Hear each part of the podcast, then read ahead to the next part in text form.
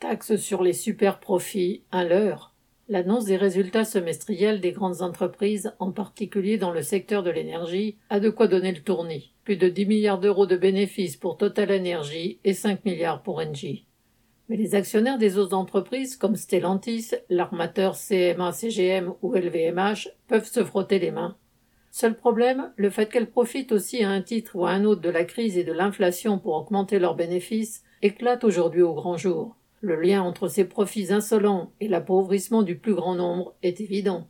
À l'Assemblée nationale comme au Sénat, les parlementaires de la NUP ont proposé de nouveau de taxer les entre guillemets super profits, provoquant aussitôt une levée de bouclier d'une partie du gouvernement. Le 1er août, le Sénat a rejeté cet amendement et le ministre Le Maire a déclaré entre guillemets Je suis fier des résultats de nos entreprises tricolores et je suis surpris de voir à quel point on accable de tous les maux les entreprises françaises qui affichent de bons résultats. Pour ces défenseurs du grand capital, il est inenvisageable d'écorner ses profits.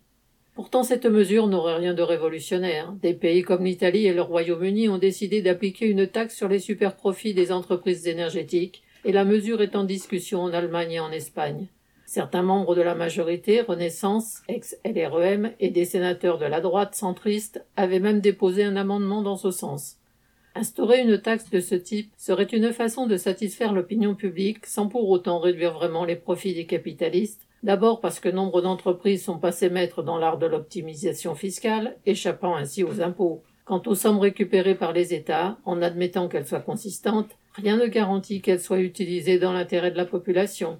L'opposition du gouvernement s'explique avant tout par sa volonté de démontrer à l'ensemble du patronat français et européen que, dans ce pays, le profit des patrons passe avant tout. Les profits annoncés par de grands groupes comme Total Energy ou Stellantis sont révoltants. Ils viennent de l'exploitation des travailleurs. Pour défendre leur niveau de vie et même leur vie tout court, ceux-ci ne pourront se contenter de taxer une partie de ces profits. Ils devront s'attaquer à la dictature des grands groupes capitalistes.